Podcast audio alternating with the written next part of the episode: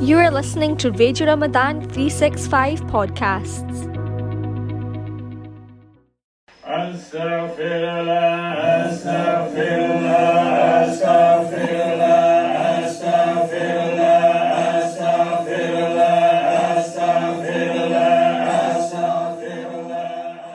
Welcome back to Millennium Discourses with Sajad Ayyub and Sheikh Ebrahim Schuitema. Thank you for joining us again. You're welcome. We'll go straight into discourse 2, which is patience and gratitude, seeing things as they are. You mentioned that there's a lot of stupid people in paradise because they're not trying to figure it out. Can you elaborate on that? Well, as we indicated last time we spoke, that we are uniquely designed to be worshipful beings. And by being worshipful means that we are in awe. We are amazed, and we are amazed and in awe of Allah Subhanahu Wa Taala. We are amazed and in awe of Him and His genius. Now, that comes at a price. To affirm His genius means that I recognize that mine is inadequate. One of the problems of intelligence is a claim to adequacy. I can work it out. I know. I'm in charge. I can manage outcomes. I can make things. I can produce things to my and other people's benefit. This assumption that we can lord it over the world is, with many people, is increased the more intelligent they are, because they do learn how to play the game of life. So actually, in terms of our highest possibility, which is the capacity to surrender, to give up, to say, actually, I'm not adequate, because that's what surrender says. I can't work this out. I'm not intelligent enough. I'm not the master of my own affair. That's almost like an admission of stupidity. It's an admission of not of inadequacy. So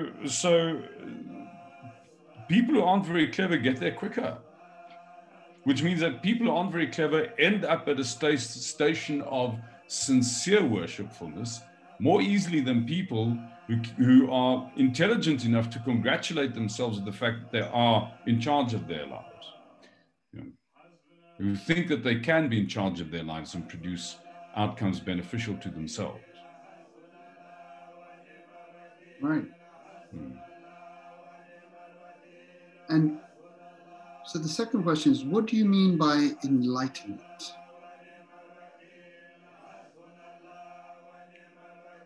So,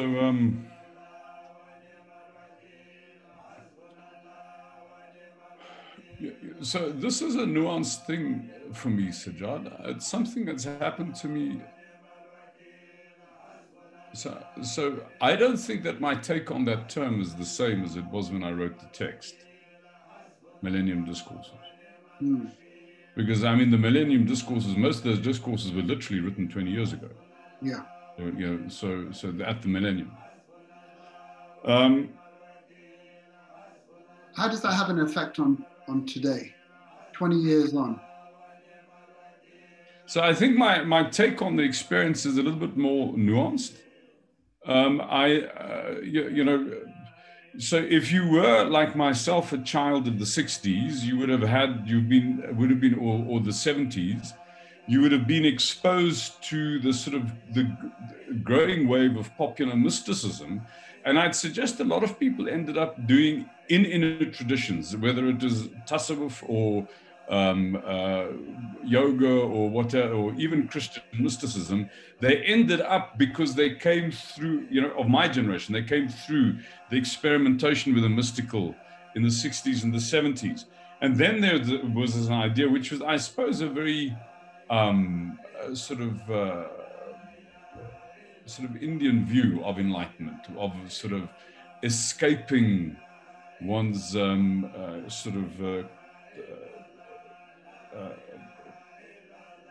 relative identity to find your deep soul, your underneath it all. And I dare say many people, myself included, would have had experiences at that time to suggest that this is true, but that there is an experience of a vastness that sits behind your kind of normal experience of yourself, which the more you seated in that, you do feel yourself, in a sense, enlightened, in a sense, sort of transcending the darkness of most people's day-to-day experience. With the benefit of another 20 years on that view, I think that actually this isn't an outcome enlightenment. In other words, if you're using a metaphor of shade to explain what we're talking about here, if the one end of enlightenment would be complete darkness, and the other end would be complete light, and you have various phases of gray between them. The problem with the term, it suggests that there's a point on the extremity of light where you can't reverse it, you are enlightened. Mm. There's like all the, well, I don't think that my Rabba's worked with me like that, because he's, just as I thought I was about to crack the code, he threw me back into comparative darkness. It's been an ongoing clarifying. So maybe, I don't know if the word you want you'd rather use is enlightening. Hmm. That is an ongoing process word rather than enlightenment, something that comments on a state or a station. Because I do experience that my journey has been an ongoing enlightening. And that even in times where I felt I'd kind of had achieved, in fact, my most dangerous times have been times that I would congratulate myself with having achieved some kind of an insight. The moment that happened, I mean, there would be some catastrophe lurking for me behind the next bush that would knock me completely into disarray again, you see. So I think it's the way to look at the distinction between darkness and enlightenment is to think, well, maybe this is not a destination word. It's a direction word, like a compass. Yeah. You know, a compass doesn't tell you you're in the north. Ever. A compass tells you where the north is. And from one point of view, you never actually ever finally get into the north in terms of this game. You know, there's always a next step forward. That's why you're alive. If there wasn't a next step forward, you would be dead. There's always a next step forward. There's another thing to be discovered in your life. And so you're on a process of enlightening. Not a process, not concerned with an absolute outcome of enlightenment, having arrived and now congratulating yourself with the station of supreme insight into all things. I think that's an unuseful way of looking at things, and it's been unuseful for me in my journey. Actually, over a period of time, I've had to stay real about my frailty, and my inadequacy. And point three is, you talk about these veils being veils of language. Can you elaborate more on that? Okay, so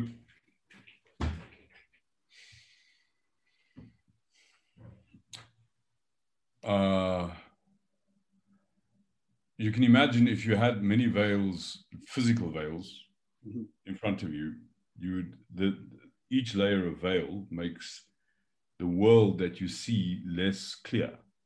Yes. More fuzzy, and you actually don't see the world properly. Actually, you're looking more at veil than what you are. Eventually, you might just see light and dark shadow. You might not even see forms anymore. So that's why the metaphor veiling works. But the problem is that we don't just have veils between our eyes and the objects we're looking at. we also have veils between our eyes and the thing that is doing the looking on the inside. So inside you, there's a looker. He's not even called Sajad. It's a convention that you've given that thing. Yes. We don't quite know the nature of that thing. That thing is somewhat outside of what language can deal with. It's very big. Hidden from our view. Yeah. So there's a looker who sits behind your eyes, who looks through your being. But the problem is that looker doesn't see the world. Because just like there's veiling, there could be veiling between your eyes and the world, there's veiling between your eyes and the looker.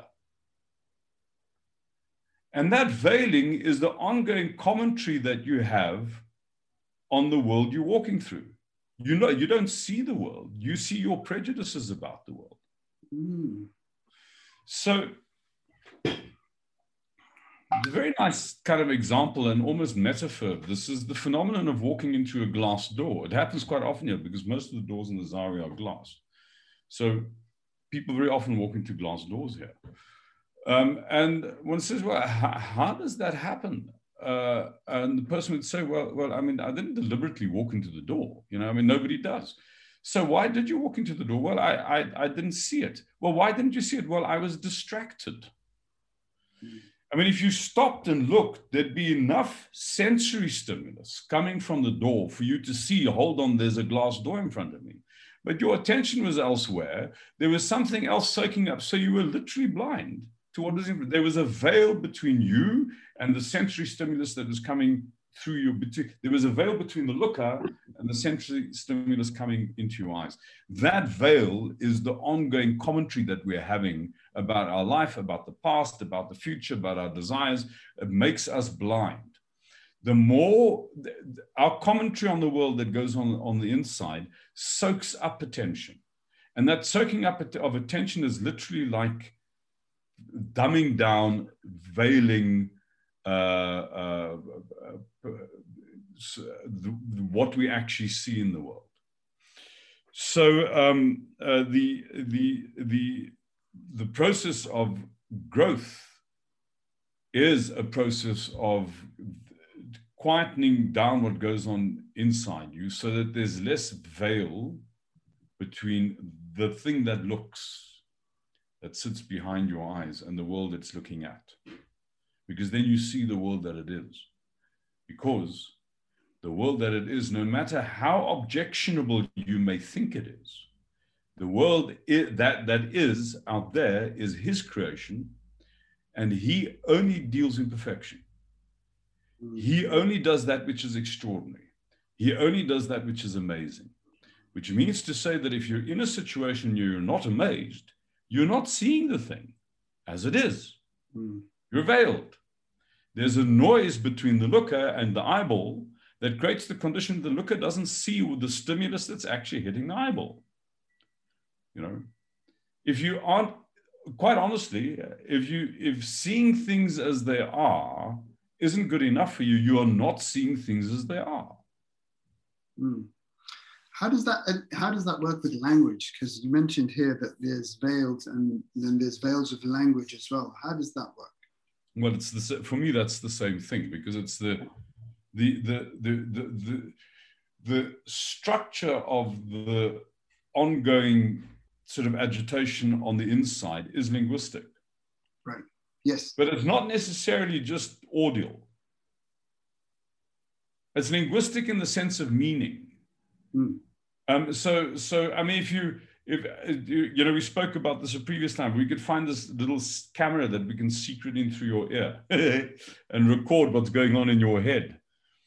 Then I mean, it won't just be words going on in your head. There'd be a lot of imagery. Mm. A lot of our thinking is in pictures.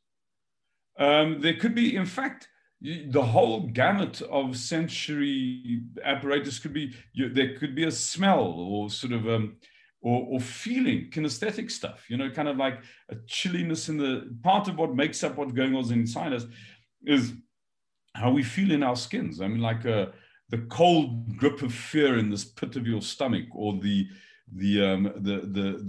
tight grip of sadness in the throat, or these are physiological. So what goes on the inside, although it's driven by our comment about the world, it isn't just the language that you and I think of as language. It is like it's like a multimedia sort of construct. You know, it does follow the rules of language, past, present, future. You know, kind of distinction between subject, object. It has all of that, but it's not just talk, not just noise. Thank you. The secret to making a success is to dismiss nothing. What do you mean by that? You mentioned that in chapter 2.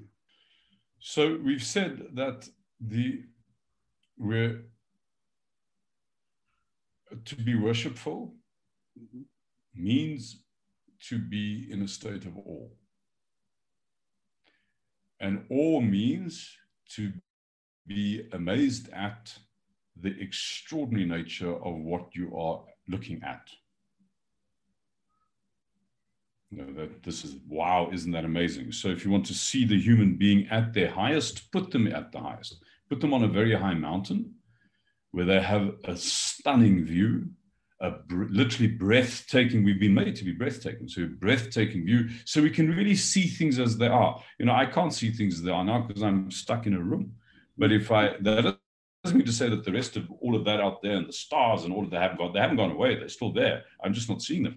So if I afford myself the opportunity to see things as they are, I see that things are truly, truly amazing. I mean, they really are. And that's always true. So to be correctly human means to always to be on an ongoing basis in a state of awe and amazement. Even if things don't look like they're amazing. Because the logic of this is that he has scripted every moment that sits in front of you. And every moment that sits in front of you is stupendous. But the reason why you're not stupefied by it, because it is stupendous, is because you don't see it as it is. So one of the tricks that you can play on yourself to get beyond your arrogance of trivializing what's in front of you and diminishing and dismissing it so that you can have a sense of awe is to don't trivialize anything, don't dismiss anything. So this thing might look like it's a diminished and demeaned thing to me. I know I'm not seeing it as it is. So although I would like to trivialize and demean it, I don't allow myself to do that. I dismiss nothing. I grant everything, I see everything as significant. Which also helps one's sense of carefulness. And the other thing we spoke about, your courtesy, because so my Sheikh Mustafa, there was a wonderful story spoken about him once. Told about him rather. He was in he lived near a town called, or a village called Bani Ayat in Morocco. And there was a souk in the village. And he once went to the souk, and a young man who was known in the area, I think like a crack addict. I mean, it was like a known crack addict. Came up to the Sheikh and asked him for money. And the Sheikh, I think he was a bit distracted at the time. He was a bit irritable. And he dismissed the kid. He said, go away. The next day, the Sheikh was a little bit agitated. He called, I think it was his nephew that was with him at the time. He said, Idris, come, I've got to fix this. That wasn't right, that happened yesterday. Take me back to the market. They went back to the market, they sought out this young crackhead. And the Sheikh said, please excuse my discourtesy to you yesterday. Here's the money you asked for. I'm sorry I was dismissive of you. That's a sheikh acting. That's a person who knows that as soon as that don't bother me with this, that dismissiveness comes over you. That's that you are overlooking something that might actually not only be a benefit to you, but by overlooking it, you might cause an insult that could be harmful to you. So another way of understanding this is, we don't believe that everybody is equal on this path. We believe that there are some souls who are uniquely blessed with carrying the first call to man, which is be the worshipful one. Be the witness that I am the Rabb, that he is the Rabb. Those people are the elite of the elite. Those people are the creme de la creme of the human being. All other human beings are beneath them. The problem is that you have absolutely no outward evidence for who those people are. That person could be the beggar sitting on, that person could be the crackhead on the corner. You don't know. That inwardly, this person is the most beloved of the Rabb, the most worshipful of us all. You don't know. So you walk past the guy, you see him smelly, disheveled, looks like he's stoned out of his skull. Actually, he's as high as a kite on the remembrance of his Rabb, and you insult him. Now, you've just insulted one of the deepest, closest friends to the Rabb. You've picked a fight with a friend of the Lord of it all. That's not clever. Wow. So you dismiss nothing. You dismiss no one. You might say to yourself, look, I mean, it doesn't look right to me. Then with courtesy, you sidestep the thing, but you don't demean it, denigrate it, look down your nose at it, and try and brutalize it and trivialize it. You sidestep it. That's perfectly legitimate. But you don't trivialize anything. You don't diminish anyone. You know, the beggar sitting outside your door may very well be one of the princes of this universe. You never know. Be careful who you dismiss. And be careful what you dismiss. That's a revelation. That is a real revelation. I had a similar thing yesterday where I was driving and I had somebody who came up, and he was a beggar. He was a beggar.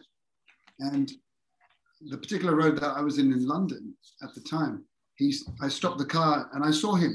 He caught my eye. And it was in that moment he caught my eye and he was hobbling. And I thought, what must he be going through? And he walked around to each one of the cars. I'm going to drive back there. I'm going to drive back there because I had that thought. After what you've just shared, I need to go back there and say, I'm going to find him. I love that story. I love the story of the Sheikh. I'll definitely take that on. Next question. Thank you for that. Very insightful. Thank you. Thank you, sir. Very, very insightful. The meaning of the thing is hidden in its opposite. Can you explain that? So the meaning of the thing is hidden in its opposite.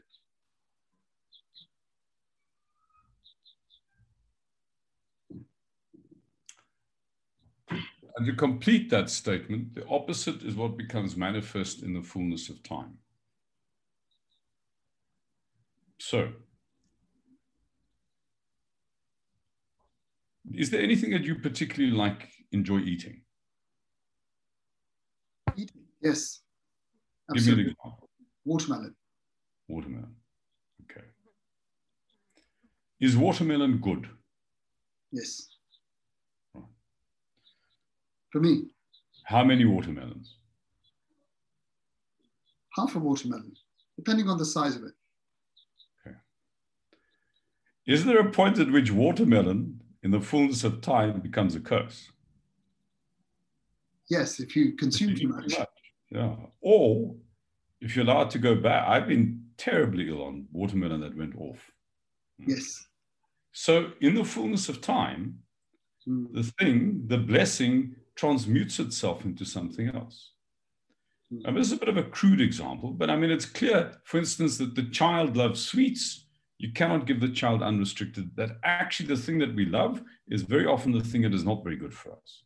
You know, and the thing that we dislike, I mean, it says in Quran, when Allah describes warfare, it might be that you don't like a thing that is good for you. Human beings are, by definition, we're actually like all mammals. All mammals are fundamentally lazy creatures. It's a survival trick. We don't like to waste energy. But that slothfulness can be very destructive to us. So that which affirms us, that which makes us relax, that isn't helpful to us. That gets us to become slovenly, sloppy, and a little bit pudgy and useless. That which challenges us, that which we find an impingement on our lives, causes us to aspire, to get up, to transcend, to act, to struggle. So that which affirms us is nice for us while it happens, but actually then causes us to... So if I said to you, Sajad, you're fantastic. You don't have to do anything else ever again. And if you truly bought that PR from me, you'd sit down, you wouldn't do anything else ever again. I wouldn't. That, if you got absolute affirmation, it'll be absolute curse for you. Yeah. I'm going to have to stop you there, sir, because we've run out of time. Oh dear. And thank you very much again. Listeners, you are listening to Millennium Discourses. We will be back tomorrow with another topic. We would like to thank Etsko Schuitema. Till tomorrow, Allah Hafiz from us